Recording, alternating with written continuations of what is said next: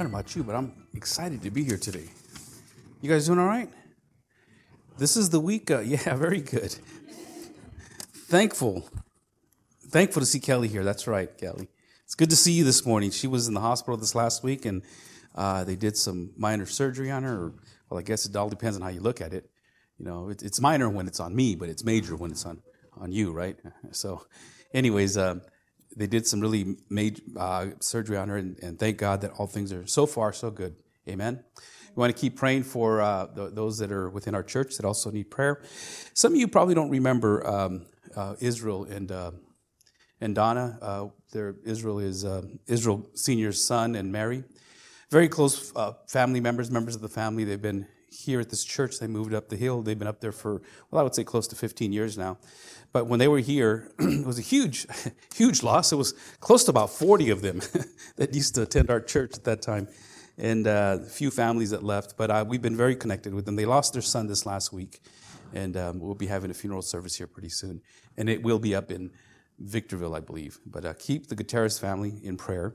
Any other uh, prayer petitions that we may have that you'd like to uh, just lift up this morning? We want to continue to pray for Joan uh, Joan, we, we thank you and we, we appreciate your friendship and your, your love. And uh, we also want to pray for Sylvia. Sylvia and uh, her son, Ernie. We call him Little Ernie. And um, we also want to continue to pray for Ralph and, uh, and Marcella as well. And anybody else? Don't be shy. The Lord knows what your petitions are, they know what it is that you need. Yes, sir. Oh, okay. Well, thank you. I appreciate that. Appreciate it. Bill of Health, how's that? Yes. Thank you, brother. Well, let's go to the Lord in prayer. And as I mentioned, God knows your petitions. He knows what it is that's in your heart. He knows what it is that uh, that you uh, you personally need, and uh, we we want to continue lifting those prayers up first and foremost, Lord, because sometimes those are the ones that don't seem to we think don't matter, but they matter a lot to us. They matter a lot to each one of us. And I, and I pray for those unspoken requests uh, to fill the need of every person that is, that is here, first of all, and the families that they represent, to take care of and to help them in their time of, of pain and of sorrow and agony and loss, Lord, as well. So we lift up those that are here and those that are on their way. We thank you for them, and uh, we pray that you continue to bless and watch over uh, each one. And those that are within the hearing of my, my voice. And, and, Lord, I just pray that you, you uh, just visit with each person today as you help us to understand the importance of the church. Not only the importance not only the essential the essentialness of the church as they're trying to make and see what is essential and what is not but but the importance and the gifts that you've given to each one each church lord and I lift up to you the, the prayer petitions that we have. We thank you for Kelly. We celebrate the fact that she's uh, with us today, and we celebrate the fact that you've, you've intervened in such a powerful and magnificent way. So we lift her up to you and Ken, and thank you for his faithfulness and his strength in, in leading his family. Uh, we lift up to you Ralph and Marcella, and uh, I pray continuous healing upon their life, and for Joan, and and uh, we lift up to you Sylvia and little Ernie, Lord, and we just thank you for their life and their commitment to you, and uh, how they still participate with uh, with North Park and those that uh, participate with us online. We lift up to you a very special prayer of, of comfort to the Gutierrez family as they are experiencing the loss of their son, um, husband, father, grandfather. And, and Lord, uh, Israel was a very a big part of their life. And, and Father, I pray that you fill that void with your comfort, with your, with, with, your voice, with your arms of loving care, with those that come around them to, to encourage them and to lift them up. And Father, this morning, I, I want to thank you for taking care of me and my family and, and uh, a, continued bill of health in my life as well as I travel uh, to, to see uh, my mom, my family this weekend. Lord, just give us traveling mercy. Give me traveling mercy as I travel up the road and, uh, and uh, just be with my mom as well. And Father, there are a lot of other petitions that we haven't lifted up, those that are within, uh, that are listening to us online. And I pray a very special blessing upon each one of them because it is your word that we come to hear. We come to be encouraged by you. And, and uh, there are many things that we can really bring before you on this table. But we want to give thanks uh, this week as we celebrate Thanksgiving. We want to give thanks for our family. We want to give thanks for our church. We want to give thanks for our church family. We want to give thanks for what you have done for us on the cross. We want to give thanks for how it is that we're going to be able to spend time with family and friends and to celebrate what you've done for us. Help us to be bold in our witness. Help us to be on point as far as what we say and how that witness is very important. So thank you, Lord, uh, from the bottom of our heart for this place to be able to worship. In the midst of this powerful wind that is outside, we are safe and secure in here in a nice, warm, dry place. In the, the valleys that are throughout this whole world and just the struggles that people go through, Lord, we have a place to come to. And we just thank you for that. So lead us this morning through your word. We, we, we know that your word has been preserved for us. And your word that you'll speak to us today through, it, will encourage us for today and give us the nourishment that we need. And, uh, and help us to understand the, the significance of this passage. As some have really struggled with this passage, Lord, give us insight and help us to see what it is you're, you're sharing with North Park Baptist Church today. So once again, Lord, we give this, play, this time to you. And we celebrate your presence and we expect a word from you in Jesus' name. Amen. Amen and amen. All right, open up your Bibles to Ephesians chapter 4. A few verses that we're going to go through today. And as I've mentioned before, there are a lot of things that, um, that seem to pop up uh, throughout the studies that we've done and as we've looked at the scriptures, uh, we, have been going systematically through each book and each chapter and each uh, and the verses, and and we stop and we we hone in on a few verses. But but it's it's important. I, I really. Um, if I'd have been crafting my own messages in such a way to be able to uh, get the full impact, I probably would have saved this message for Christmas time instead of Thanksgiving, because this is a message of giving. Okay, God gives gifts to the church, God's gifts to the church. And so we know that God is a giving God. He gave us eternal life. He gave us the ability to gather together as uh, brothers and sisters. He's given us the gift of salvation. He's given us the gift of leadership, of understanding. He's given us the gift of His Word. His Word has, is, has had an impact on many people, and I pray that it's having an impact on you as well. And so today's message is more on God's giving. What did He give to the church? And a lot of times we're told that we should give to God our service, give to God our talents, our time, our treasures. And we are instructed, sometimes even demanded to give of our time and demanded to give of our treasures, demanded to give of our talents. And, and so what God has done for you and for me, He's given us. He is now the giver. And, and as king, he rightly deserves the gifts. He rightly deserves what is rightly his. And, in this passage, Paul pulls out a, text from the Old Testament in Psalm in Psalm 96, uh, 68, excuse me, he pulls out a, a psalm from a, psalm, a passage from Psalm 68 to get this point across. Now, as we've been going through this portion of scripture, I've been mentioning to you that God, from the very beginning, the foundations of the world, what he did is he established a church. He, he selected you, he, he called you, he predestined you, he, he wrote down your name in a book of life, and that book of life was from the foundations of the earth. And from the very beginning, he has chosen for himself a church. You are not an afterthought. You are not something, well, okay, he messed up, let me save him as well. Uh, and he wasn't waiting for you to beg him to come into his presence. He wasn't waiting for you to make up your mind. God predestined and sovereignly chosen the time and the location and the place where you were to respond to this grace, this amazing grace that theologians call irresistible grace. And that you cannot resist this grace because it is so powerful and dynamic in your life and that it, it transforms you. It literally, Jesus says, you are born again. You're a new individual. And so God from the very beginning has been selecting and putting together his church. And some of you, as, as myself, would wonder, why would God choose me? And he did. And he chose me in spite of all the stupidness that I'd done before and all the dumb things I'm going to do in the future. God picked us out, handpicked us for this time. And so you are a very integral part of this ministry, of this church body, of this family. You are a very important part of this family, of this church. You are, you are blessed and you have gifts yourself. So we're going to talk about here in just a bit. But, but most importantly, God has been putting this together and He paid the price. He caused all these things to come to fruition just so that His, His magnificence and His glory can be glorified, His personhood. Everything is about God. God wants to be magnified. He wants to be glorified. We saw this here just uh, just recently, where where we looked at how all these things are coming to uh, uh coming un, uh, unfolding in in uh, Ephesians chapter three. And we looked at verses 7 and on. It says, Of this gospel, Paul says, I was made a minister according to the gift of God's grace, which was given me by the working of his power. And Paul is kind of is blown away. He's he said in past passages where he says, you know, I, I am the worst of the bunch. I am the worst of sinners. I, I am, you know, the least of the apostles. I, I am by no means qualified to handle this gospel, yet he gave it to me. And he goes on to say, to me, though I am the very least of all the saints, this grace was given to preach to the Gentiles the unsearchable riches of Christ.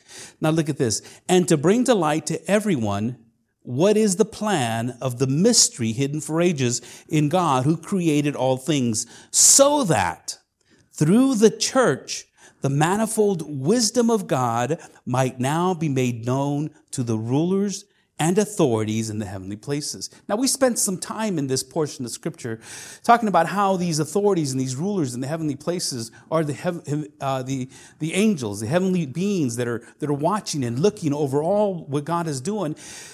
And what he wants to do is to show off his wisdom through you so that these angelic hosts can see and praise God and see his magnificent and manifold wisdom.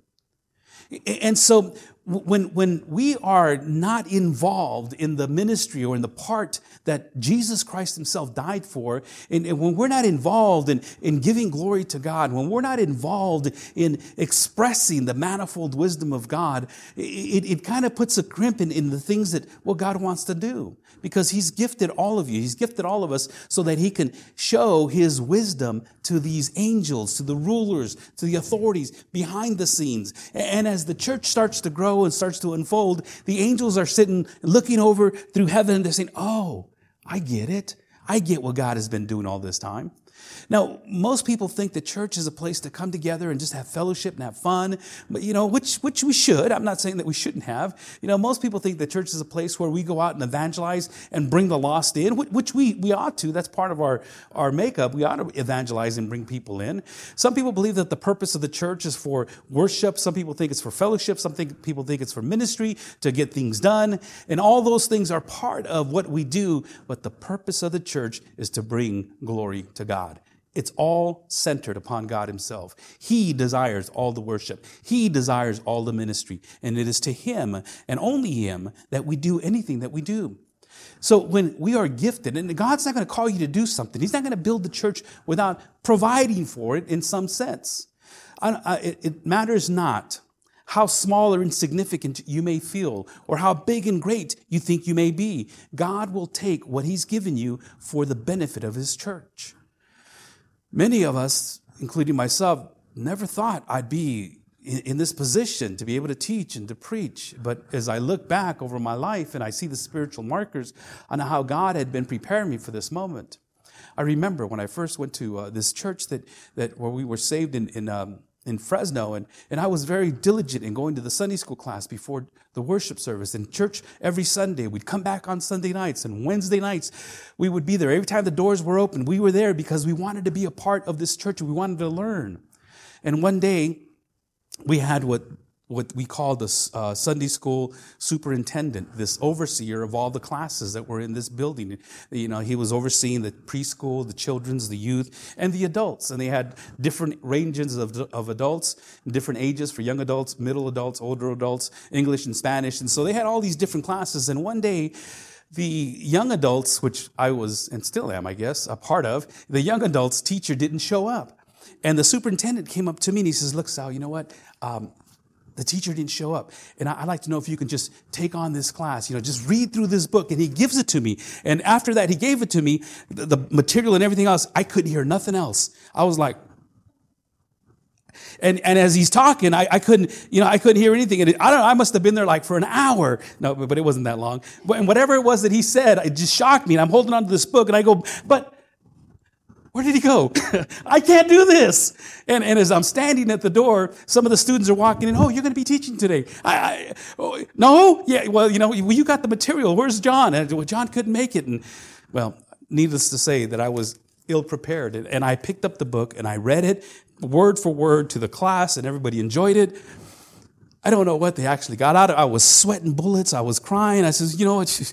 After the class, I gave it back to the Sunday school superintendent. Here, here you go. You know, hopefully John will be back next week. Well, the following week, same thing happened. I saw him coming. I tried to run. Oh, wait a minute. He's not able to make it again today. They said you did an excellent job. I says, I did not. I know I didn't. And so there I am again. And it came to be somewhat of a task for me at that point. And uh, so they said, it looks like you're going to be it. And everybody was in agreement. Yeah, you can do it, Sal. I, went home and I prayed and I fasted and I cried and, you know, I, I just studied and I read and I had material and books and all kinds of stuff that I was picking up and trying to figure out how to do this, lesson plans, how to teach a class. Back then we didn't have YouTube. You know, and so I'm reading and reading every day, late at night, early in the morning, just, Lord, how do I do this? And I'd show up and I'd fumble through all the classes and, you know, people started coming hey, you ought to come to this class. This guy's pretty funny. You should see him mess up. No, I don't know what he was saying. But, but I was just, you know, getting into the word. I, am going to tell you something. I, I don't really un- know or understand why and all that happened at that time, but I know one thing. Me personally, I grew more in that time than probably in all my life. I've been to seminary, I've been to college, but it was during that dependence on God now I've grown up and become a little bit too big for my britches, and sometimes, okay, God, I know this stuff. You know, I can do this. You know, I can take a, a test, and and we need to get back to the basics, back to the basics, to what what God has called us to do, to to depend upon Him. Yes, it's scary, but it's exciting. It's exhilarating. And God wants to do this through you. And so the church, you know, the church itself, it's God's growth. It's His bride.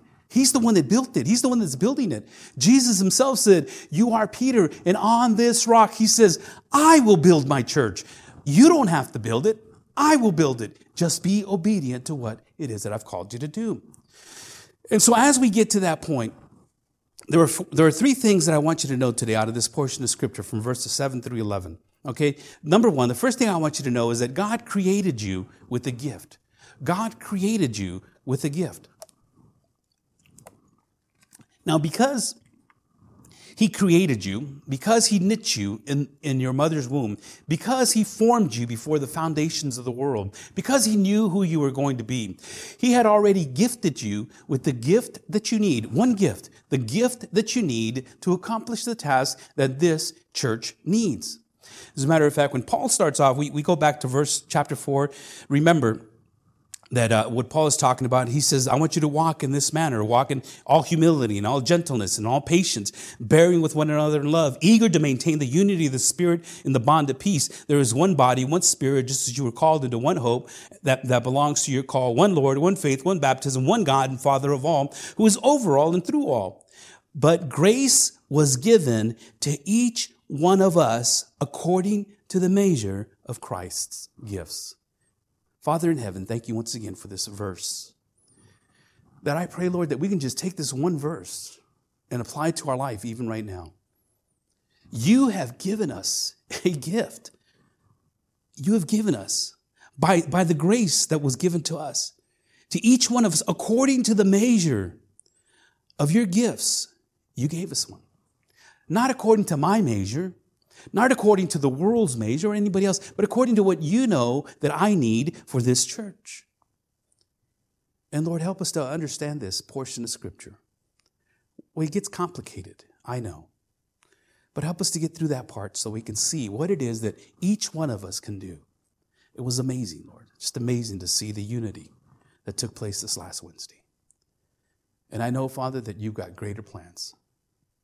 So I pray, Father, that we understand and we move forward. We pray. In Jesus' name, amen. It was interesting that on Wednesday, somebody asked, well, who's coming? It was already close to the time that we are supposed to start. We everybody get here at five. It was like five minutes to five. So who's going to be here? And I go, well, probably just people that you see at church, you know. but one by one, families started to show up. You invited people. People came. They contributed, and, and it just turned out to be an amazing event. It was, it was such a powerful testimony as to the unity of the church. And every one of you brought something different. Every one of you, as you were gifted, you served, you helped clean up, you helped set up, and, and it was just a, a, a tremendous work. It was as if somebody had choreographed this all together, and it wasn't me, and it wasn't necessarily my wife. All we did was just laid it out. This is what we need, and you filled that need. The firefighters that were appreciated, they were just, they were so overwhelmed by the love that you showed and how they were truly and genuinely uh, really appreciated. It, it, was so much so that the captain of the fire department team, first time ever, he called me and he says, I just want to thank you once again. You know, thank you for just inviting us and, and, and, and being, be, helping us be a part of this congregation. And, and the, the brother was a believer. He's a believer up in Apple Valley. But, but it was just, it was just amazing to see it happen. It, we left here just full. Wow, Lord, you did this. You know, I mean, I couldn't do it. And, and just, just to say you, you have, you have done an amazing work. And I know that you can do another one. Now, this is not something that we want to do uh, on a regular basis, but, but we can do something similar just by your giftedness. See, two things happen when you operate in your giftedness. And whatever God has given you, you two things will happen. Number one, You'll find fulfillment. You'll find fulfillment. You know, this was fun. This was great. Yeah, it was work. It was hard. I got home late, a little bit tired, you know, but, but it was fun. I, I am fulfilled. And number two, you'll find fruitfulness. When you operate out of your spiritual giftedness, you find fruitfulness. You'll find fulfillment and it'll multiply. Just like it did on Wednesday. Some, some were concerned. You know, I only, I thought it was only going to just be a little bit of us and, or maybe just for the fire. I only brought a little. Don't worry about it. God will multiply it. And I don't know about you guys. I don't think anybody went home hungry, did they? You know, so some people took a lot of stuff home and, and that was great. It was like Jesus multiplying the five loaves and the two fish. And, and so it was, it was just enough. It was just right and it was sufficient for everyone. And, and so in the same sense, you find not only fulfillment, but you find fruitfulness when you operate on the opposite side outside of your giftedness when you are asked to do, and here's what's happened in the past in a lot of churches. In a lot of churches, people get asked to do things. Like, for instance, in my case, here, do this. I, no, it brings frustration. The, the, the, great thing was is that God already knew that He had gifted me with the gift of teaching. And, and so, and, and I don't know how this person really knew that that was my gift. He just needed a body to fill this room. And that's how we treat sometimes the people that come to church. We need a body to take care of this. And if you're not gifted for that area, it brings frustration. Not only for you, but for those that you're ministering to. We need somebody in the nursery department. I don't like kids. Well, you got to fill it. You got to fill the spot. Come on, Ken. You take care. You know, Ken is going to be frustrated. The kids are going to be crying. Everybody's going to be frustrated. The parents are going to be frustrated. If you're not, you know, and, I know, Ken, you love kids. I've seen you with children. And you love, I'm just picking on you because it's easy. Sorry. It's not the first time exactly. yes, that's right. But what I'm saying is that when you're not operating in your giftedness, it'll bring frustration. It will. And you'll be frustrated and, you'll feel like a failure. In, in, in operating in your gifts, you'll, you'll have fulfillment and you'll have fruitfulness. In operating outside of your giftedness, it brings frustration and you'll feel like a failure. As a matter of fact, a lot of people have left the church because they say, I'm not good at this. You know, I, I can't do this. I, I, can't even, I can't even take care of kids, or I can't even do this, or, you know, and they say, forget it, man. You know, I, I can't do that. And, and, so it is important for you to pray and ask God, okay, Lord, what am I gifted in? And here's, a, here's a key. Here's something that you might want to start thinking about. What is one thing that you, that maybe you don't know that you can do this well, but everybody tells you you can do this well. Hey, that's pretty good. You know, you sing well, you type well, you speak well, you, you know, you, you, you manage things well, you, you know, you, you, serve well. You're a great servant. You know, you're kind, whatever it is that you do that people can notice. And then on the flip side, what you do, that's nothing. I mean, anybody can do that. You know, I wish I could do X, Y, Z and say, but I'm doing A, B, and C. You know, I, I don't want to, anybody can do that. When you look at something that you probably think it's like nothing, that is your gift. When you believe that you can't do that because, even though everybody says you can, that more than likely is what God has gifted you with. Now, there are a lot of things that you can do as far as talents are concerned, abilities that you have. You know, one of the things that I found out, even my brand new grandson, he has the ability of letting you know when he's hungry. Now, I got that same ability, but not as loud. Well, maybe my wife will differ. But he has that ability to be able to tell you when he's uncomfortable, something's wrong. You have that ability. Well, some of you have that ability. Now, I, on the opposite end of that, my, my oldest daughter, uh, which sits here with me, she, she, she, doesn't have that ability. You know, there's something wrong in her, in her, uh, in her mental capacity. And I don't want to have to say that about our church. There's something wrong with our spiritual capacity because you have the ability to, not everybody has that same ability. Some of you can drive and not everybody can drive. Some of you can text and some of you can barely talk on the phone. You know, there's things that you can do and there's things that you can't do. But when somebody says you do that well, don't say, well, that's no big deal. Look at it. What is God, what would God do with this gift that I have? If it's just stacking up chairs, if it's just making a phone call, if it's texting, you know, it would be interesting. It would be nice to have somebody just to text people that don't come here no more, you know, because for whatever reason, hey, we missed you. You know, it was nice to, uh, the, you know, the message was good. Here's a copy of the link. Listen to it. Just encourage them. People show up. They come back when they know that somebody cares.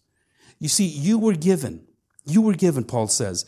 But grace was given to each one of us according to the measure according to the measure that each one of us have.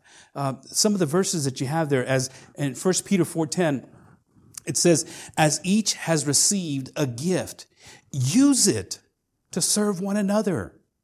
Use it to serve one another as good stewards of God's varied grace. You have a gift. God knew from the very beginning what gift you would need, and He built you for it. He gave you the temperament for it. He gave you the personality for it. He gave you the experiences for it. He's given you some vocational work for it. He's even given you some encouragement for it. People come up and say, You're good at it. That gift is for the church. And it's not just for the church for us, it's to bring glory to God. See how it all starts off at the ground level, but ultimately, when we look at it, I'm doing this for God. I can care less if the pastor likes it or not. I can care less if no, you know, people laugh at me or make fun of me, but I'm not doing it for them. I'm doing this for God. It ultimately ends up there. And each believer's gift is unique. You have a very unique gift. Now, there, there are just a few gifts that we will talk about today. There's four of them, five of them that we'll look at. They call it the fivefold ministry of the church, which two of them are right away are discounted.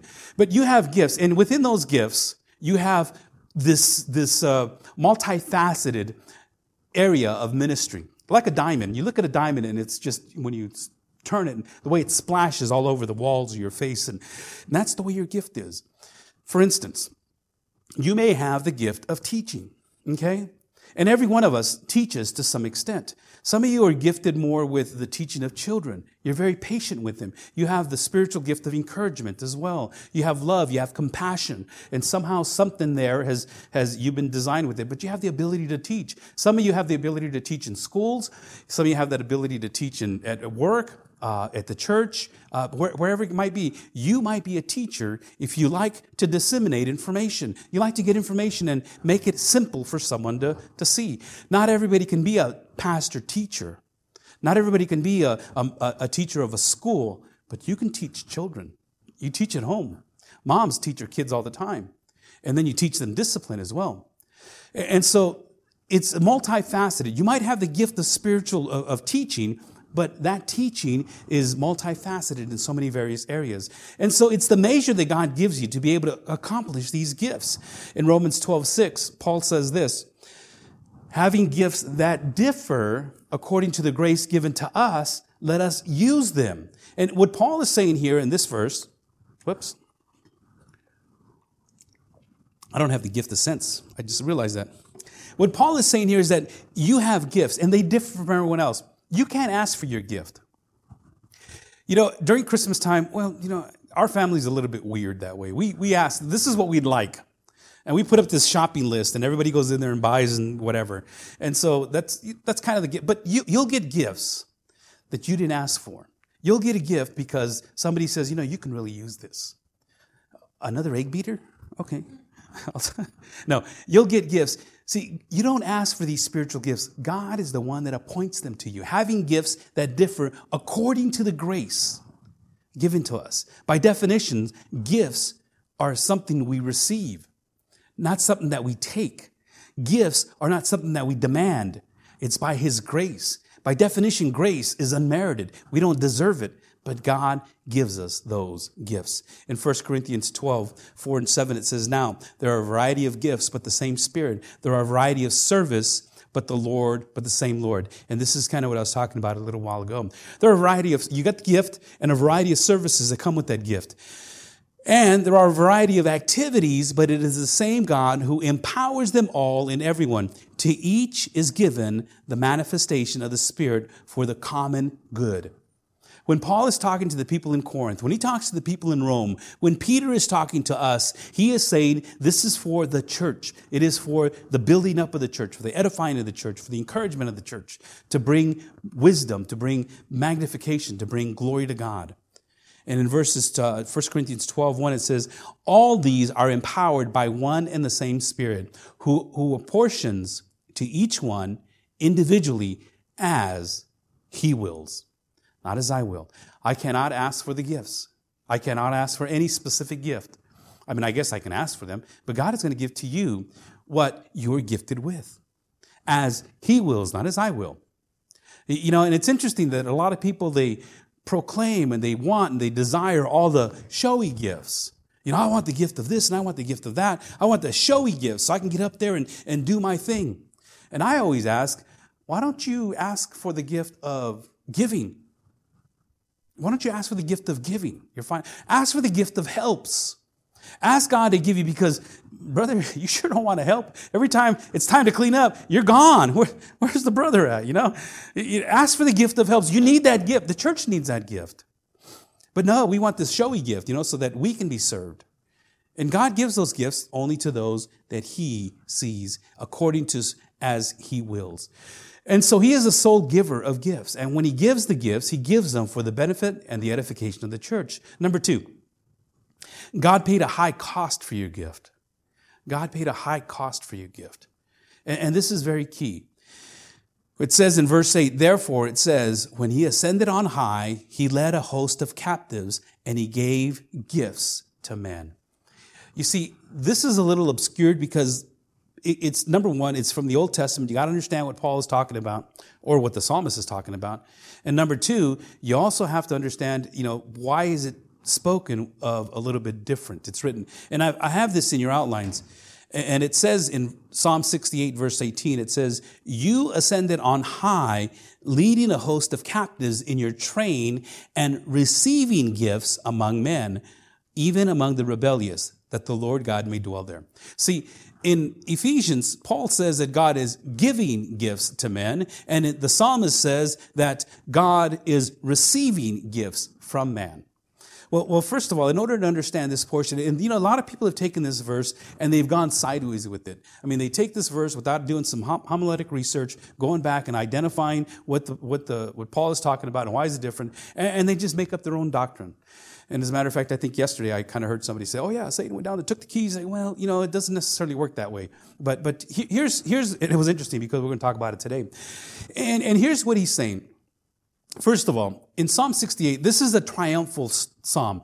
Whenever there was a battle, a war, the king, the winning king, would take the spoils. He would take all the gold and all the, you know, from the temples that they worshiped in, and everything was theirs. And they would take their prisoners as captives and they would take them to their hometown and what they would do was they would make slaves out of them they would make them workers in their kingdom so every time that a king went to battle and whoever won got the spoils, got everything. And so what the psalmist is saying, and this is the, this is the battle, this is a victory uh, hymn composed by D- David to celebrate God's conquest of the, the Jebusite city.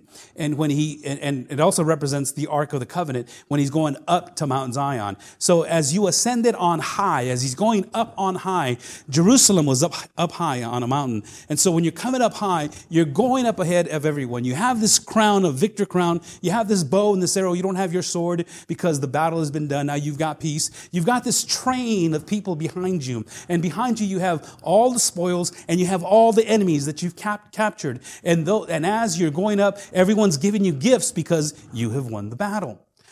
And so, and after such battle was, was done, he would take that up and, and people would applaud him and they would, would they would uh, really just thank you for keeping us safe.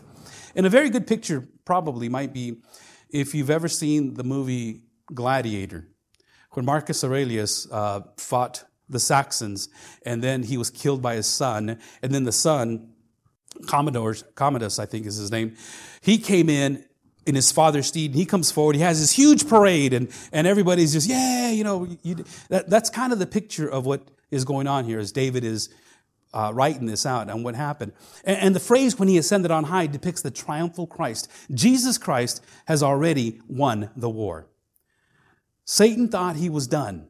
They believed that he was they spit on him, they laughed, and they really rejoiced. But his crucifixion and resurrection, Jesus Christ conquered Satan, sin, and death. In 1 Corinthians chapter 15, Paul says that sin and death have been defeated. Death has lost its sting. At one time, it was very hard to understand where people went, how, the, how people, what, what happened to them after they were gone from this planet. And they had this place called Sheol. And Sheol is not hell, but Sheol is kind of like a resting place in the Old Testament. And it was a resting place where they would be resting eh, eh, in a place where, where people were just waiting for the Christ to come. Because the Christ was going to offer the sacrifice to be able to release the captives. Sheol, if you would picture a huge round circle and divide that in half, the top part was for the righteous dead and the bottom half was for the unrighteous dead.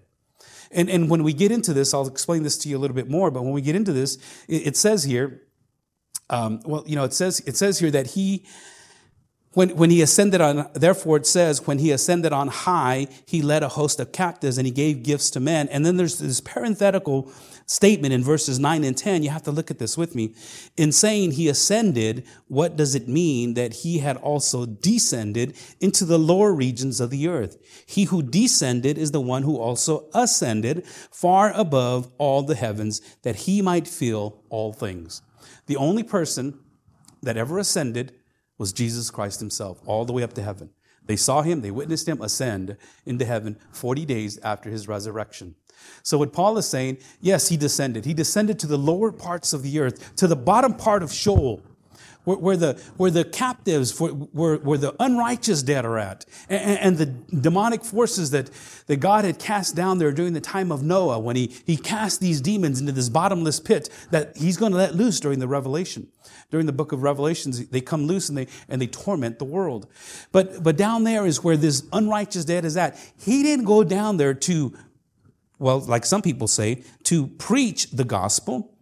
It says here in verse 10, he who descended is the one who also ascended far above the heavens and the earth. In 1 Peter 1, verse 18 through 19, it gives us a little bit different of a picture, and this is in your outline. Knowing that you were ransomed, you were bought with the price. You were bought with the price. You were ransomed from the futile way inherited from your forefathers, not with uh, perishable things as silver and gold, but with the precious blood of Jesus. And, and when you are, when you are in prison, it takes something of an extraordinary amount of ransom to get you out of there.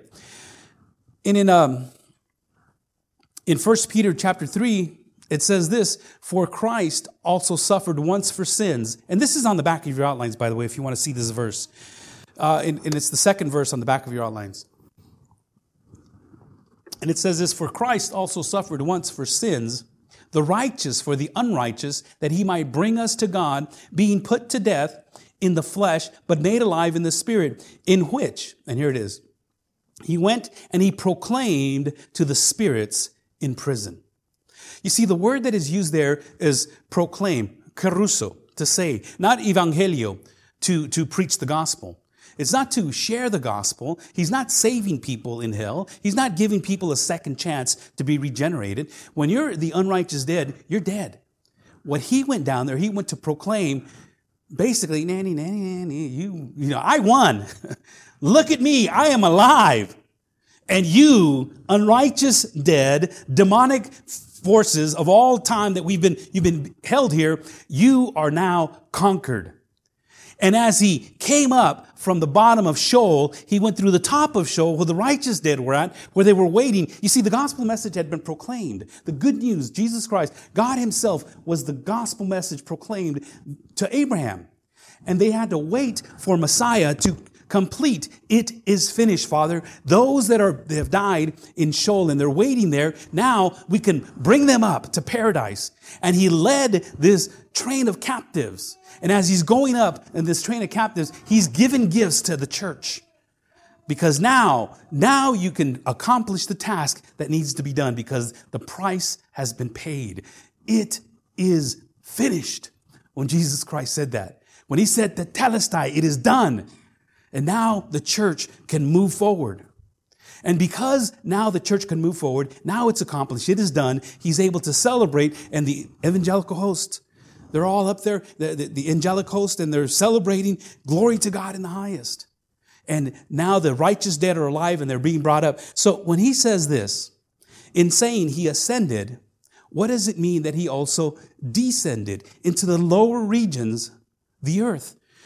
He who descended is the one who also ascended far above all the heavens that he might fill all things. God paid a cost for you, a high cost. Now, what I'm trying to get at, and I'm trying to paint this picture of how valuable that gift is that is in you. And when we squander it, Jesus Christ paid a price. The price that he paid cost him his life. He paid it so that you can unfold that gift. You need direction. In, in just a little bit, we'll talk about the uh, prophets, the, the apostles, prophets, pastors, teachers, evangelists, pastors, teachers. We'll talk about those that equip the saints for the work of the ministry. And that gift, that as Jesus Christ ascended, leading this train of captives that had been held there for the time of the crucifixion and resurrection, giving gifts. Instead of receiving the gifts, as David had proclaimed, now he's giving gifts. And you, if you're regenerated, if you're a genuine believer, have a gift. And it is, you know, it's amazing that as I see people that claim to be Christians, is yeah, but I don't want to get involved yeah, you know, I, I just don't know what to do. You know, I'm not, I'm not worth it or whatever the case may be. Yes, you are. You may not be worth it. You're right. We're not worth it. We're not worth anything. As Paul says, I'm the least of the apostles. But the gift that God gave you, beloved, it was paid with a high cost, a huge cost. Look at, look at again on the back of your outline in 1 Peter 3 18 and 19. For Christ also suffered once for sins and righteousness, the righteousness for the unrighteous, that he might bring to us, bring us to God, being put to death in the flesh, but made alive in the spirit, in which he went and proclaimed to the spirits in prison. He proclaimed this to the spirits in prison. Number three, the gifts commissioned to the church. Here's the gifts that he gave. And he gave the apostles, the prophets, the evangelists, the shepherds, and teachers. They call this the fivefold ministry of the church.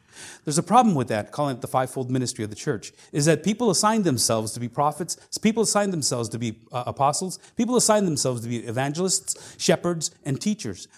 But it's the gifts that God has given for a very specific reason. Okay, again, in 1 Corinthians 12, 28, you have the same, uh, the same process. But here, Paul puts it in a numerical order. He says, well, first of all, he says, and God has appointed in the church, first of all, he put apostles out there.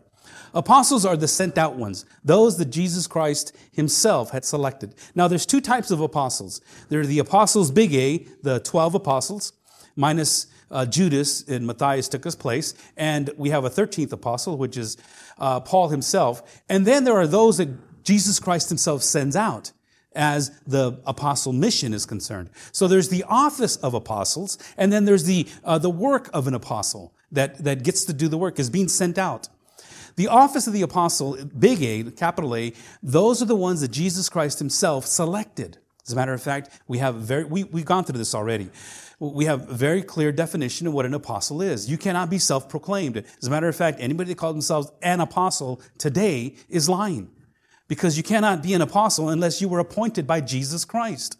Number two, you had to be a witness to the death, burial, and resurrection of Jesus Christ. Everything that took place from the beginning to then, you had to be a witness of that the, the, the, crucifixion and the resurrection. Also, you had to have the ability to authenticate your apostleship by signs and wonders.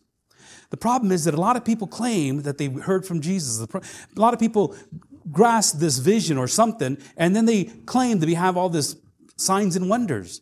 And it's always amazing on how people that have this ability of signs and wonders are a lot of times gifts or excuse me miracles that you can't really claim. You know somebody walks in like this and then they get touched oh i'm healed. All of a sudden they're standing straight up. Okay i don't know maybe it's adrenaline maybe something did happen i, I don't know. But nobody has ever been able to cause a crippled man to strengthen up and straighten up. No one has ever been to, able to resurrect a physically dead person. You see, a lot of these apostles, that's what they did. They did signs and wonders. And the signs and wonders of today are nothing like the signs and wonders of the past. You know, he's healed. We just got to keep praying for him. We got to believe it in faith. We got to believe it in faith. Look, look, he's moving. He's getting better. He's getting better. And months and weeks and years later, he's getting better until he finally dies. Okay, now he's perfect. See, I told you he was going to be perfect. When Jesus, he, when Jesus healed a person, it was instantaneously. When the apostles healed people, it was instantaneously. It happened at the touch, at the command of their voice to authenticate a message. Apostles, the Bible says, number one, we talked about this when we looked at Ephesians chapter 2, verse 20.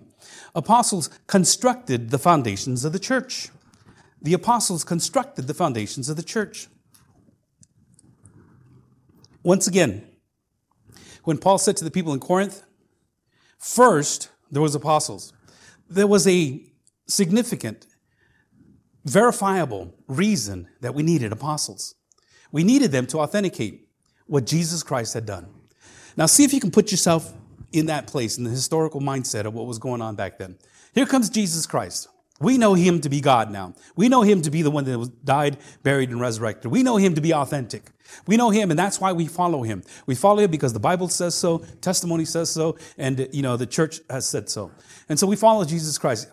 However, here is this guy that grew up in Joseph's home. Now, some people believe that Joseph had died you know, because at the end, it was only Mary that was following Jesus. Joseph wasn't there. So for whatever reason, they believe that, you know, he wasn't just an absent father, but he was, he wasn't there anymore. And so Jesus is caring for his mother up to the age of 30. And through that time, he learned a trade, and he was a carpenter, and he was a pretty good carpenter, I, I would imagine. Can you imagine God making your furniture? That'd be some lifelong furniture, right? Stuff is still around. He was a very good carpenter. And so he was well known. People knew him. Isn't this the carpenter's son? As he would proclaim to be the Messiah, as he would proclaim to be God. Aren't you the carpenter's son? As a matter of fact, in one of the arguments that he has with the Pharisees, he's telling them, You are from your father, the devil. If you were from my father, you would know who, who, who, God is because Abraham would have told you, no, no, we are, we are children of Abraham. You don't even know who your father is. Kind of like a, mm-hmm, yeah, born of a Virgin Mary. Okay, that doesn't sound right. And, and they blasphemed him in such a way to make him less than what he was. And, and so, remember, there's this, there's this 4,000 year old religion that has been going on that God had started from the beginning. And God has talked to the prophets. God has shared with the, with the people through, through what, uh, the word of God. And, and, everything came to them through visions and dreams and, and God's uh, presence. And then here comes this man that claims to be God. And so it was kind of a hard pill to swallow. But when they saw what Jesus Christ did, the way Nicodemus did, when they saw what Jesus Christ did, Nicodemus came to Jesus Christ in John chapter 3, and he said this. He said, We know that you are a man come from God, because no one can do the things you do unless God be with them. And he was a Pharisee, and he understood this. And we believe that at the end he was ultimately saved. But the rest of the people just couldn't get the apostles, they got, they saw him.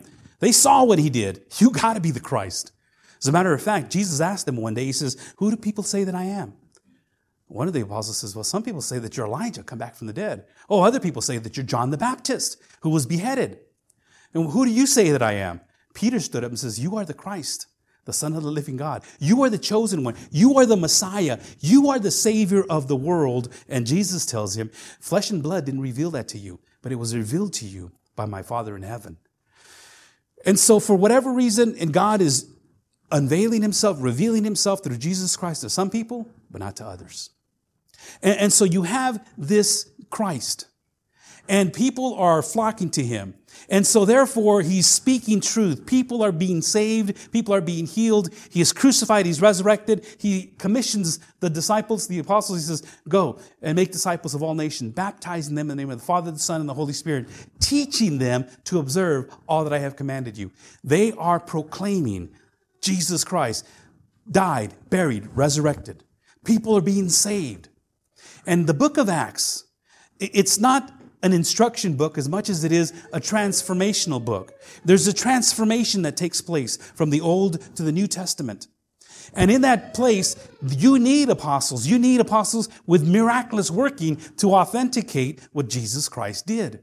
As a matter of fact, they call these guys Christians, little Christs, in a sense to make them less than what they really were. They were, you know, you're like that. You're like that guy they beat up and hung up and pinned to a cross. You guys are, yeah, we'll take that because that's exactly what we are. And they did the miracles and they did everything to authenticate the Word of God. This is what God has now initiated. Jesus Christ Himself said, This is my new covenant.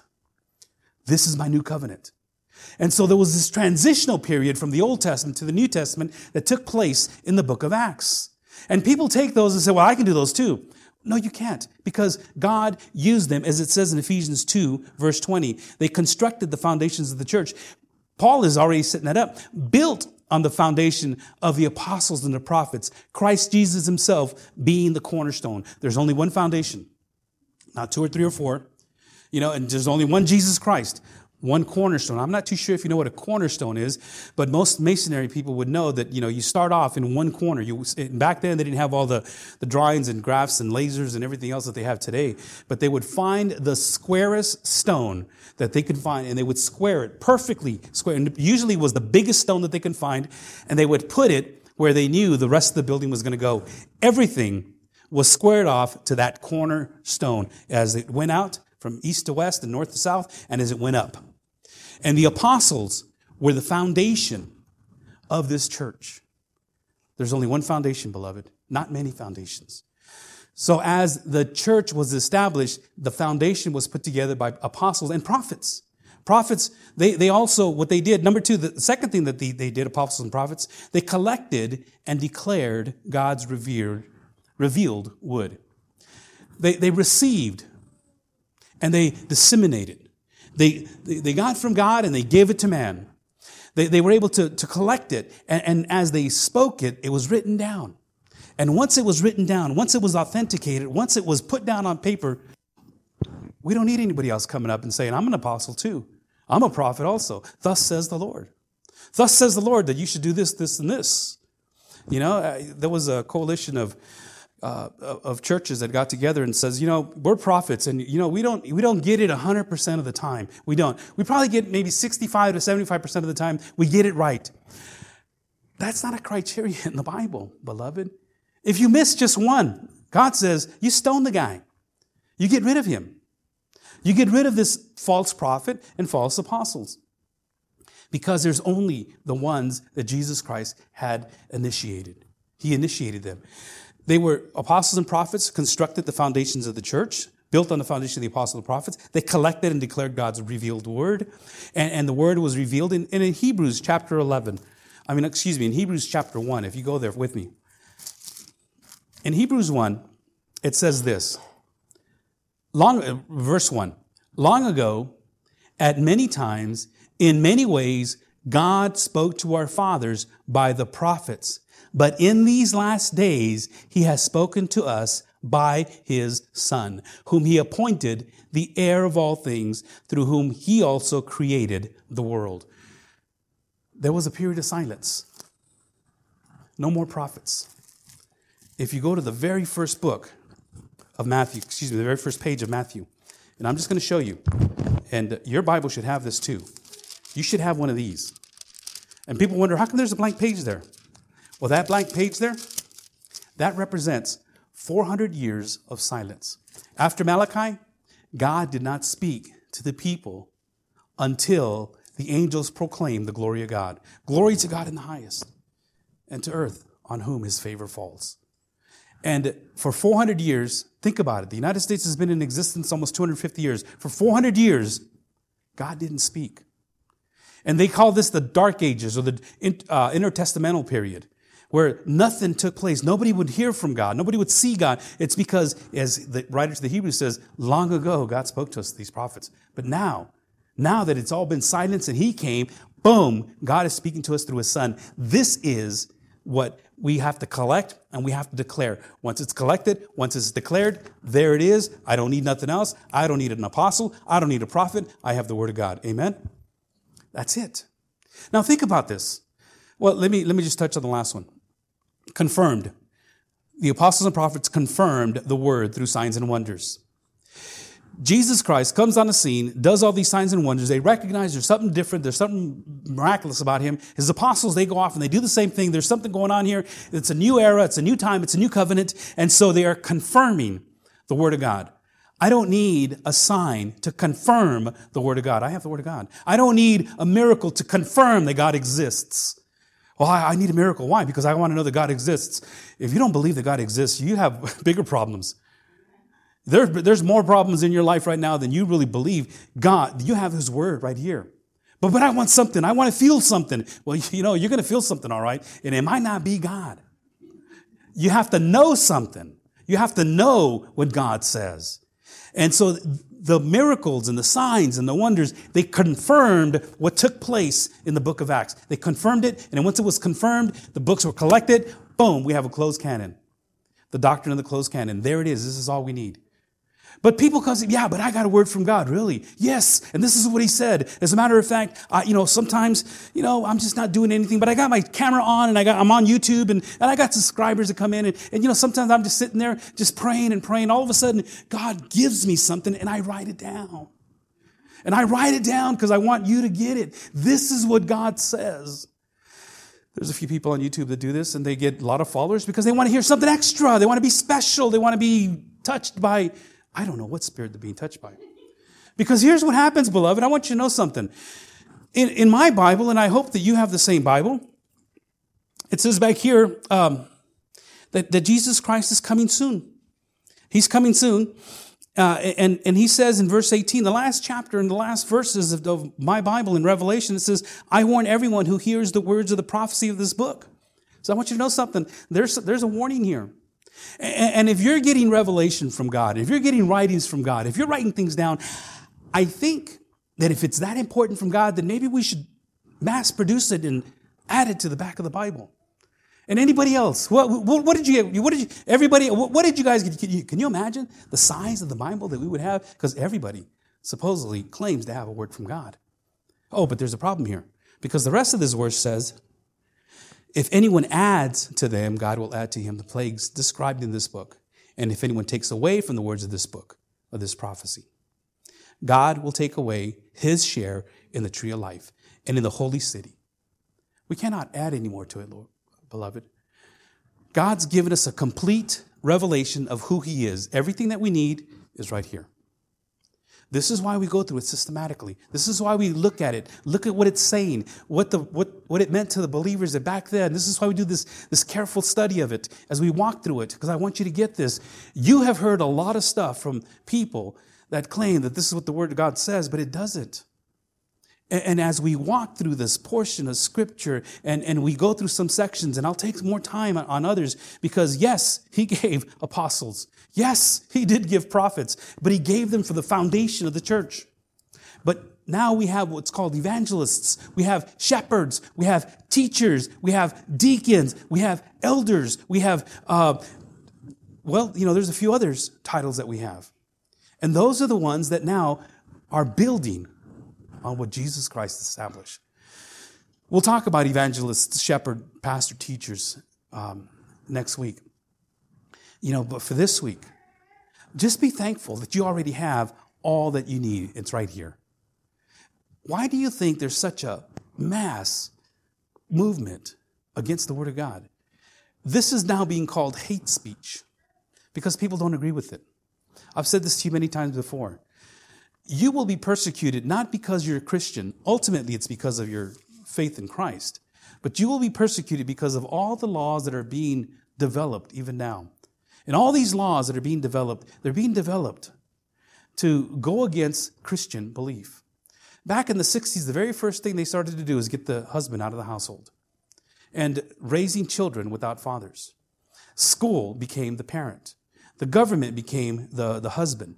And, so the school taught the children, the government took care of the, the mom and the kids. And, and so, you know, we have this mass going on now. And, and I don't know if you've read or kept up with a lot of the things that are going on through the, the county, or excuse me, the country, where parents are rising up against the school board and now they are being targeted by the FBI as hate groups. They're being targeted by the FBI as those that are going up against the establishment because these are the new rules. These are the new teaching guidelines. And when you go up against the state, regardless of what it is that you like or dislike, I don't want my kids being taught that. And they say, well, it's too late. It's already been passed. It's a law. Now you are an enemy of the state. Forget about the fact that you're a Christian, but ultimately that's why you're rebelling. This will be taken out of your hands soon. It will be taken away. The Word of God, you need to get this Word of God into your head. Need to get it into your heart. Because this is what's already been put together. Why are they going after such a, a, a, a, very powerful book? Why? Because they know the power that it has in it. They know what the Word of God can teach and what it does and how it can transform an individual. This is why they're getting rid of it. This is why they're getting rid of churches. This is why they're getting rid of a lot of people that teach and preach this. One day I might be locked up. Don't worry about me. Just start a well, just just start a GoFundMe page. Oh, they won't let you do that for either, for me either. Uh, you know, just I'll be ministering to people in prison if I need to be. The the fact of the matter is is that it's coming for everyone, not just me, not just the leaders, for you as well. And what'll happen It'll sift the church. It'll sift the church, and those that are genuine, ready for it, will be standing. Last week, uh, I was speaking to somebody, and they said, You know, I'm already up in my, my 60s, and I always thought that I could stand for the persecution. But just the little things that have happened, I've folded quite a bit. And I'm, I'm, I'm afraid to think what's going to happen. I'm afraid to think what's, what's going to happen when it actually hits. And I said, Well, we need to pray. That you can stand firm, let nothing move you, because you know that your labor in the Lord is not in vain. Let us stand.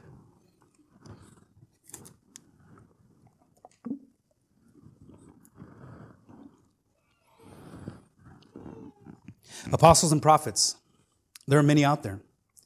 But I'm here to tell you, beloved, that the Word of God says that they've already been, it's done. They did their job.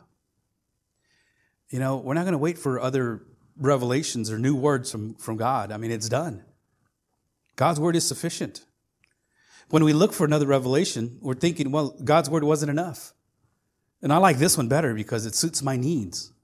Or I like that one better because, yeah, that one sounds less conflicting. But Father in heaven, I just want to want to pro- proclaim and profess right now that we stand on your word. Every jot and tittle. Everything that you have commanded us to do, everything you've asked us not to do, everything that you've lead us to do and you grow us, and you've developed this church, and you've given gifts to these people to be able to work that out and work our salvation out. So I pray that each person here can understand the significance of that gift that you paid for, that you died for, that you gave just for each one of us. Give us that. And because it comes from you, you will empower us, Holy Spirit, to be able to accomplish the task that you've given us to do. And because we are uniquely and individually created, and we're put together in such a way that if that task does not get done, it does not get done at all. You're not going to give it to somebody else. And so help each one of us to be able to come to that understanding. But first and foremost, Lord, we have to come to the point where we are genuinely reborn. Because otherwise, it's just activity.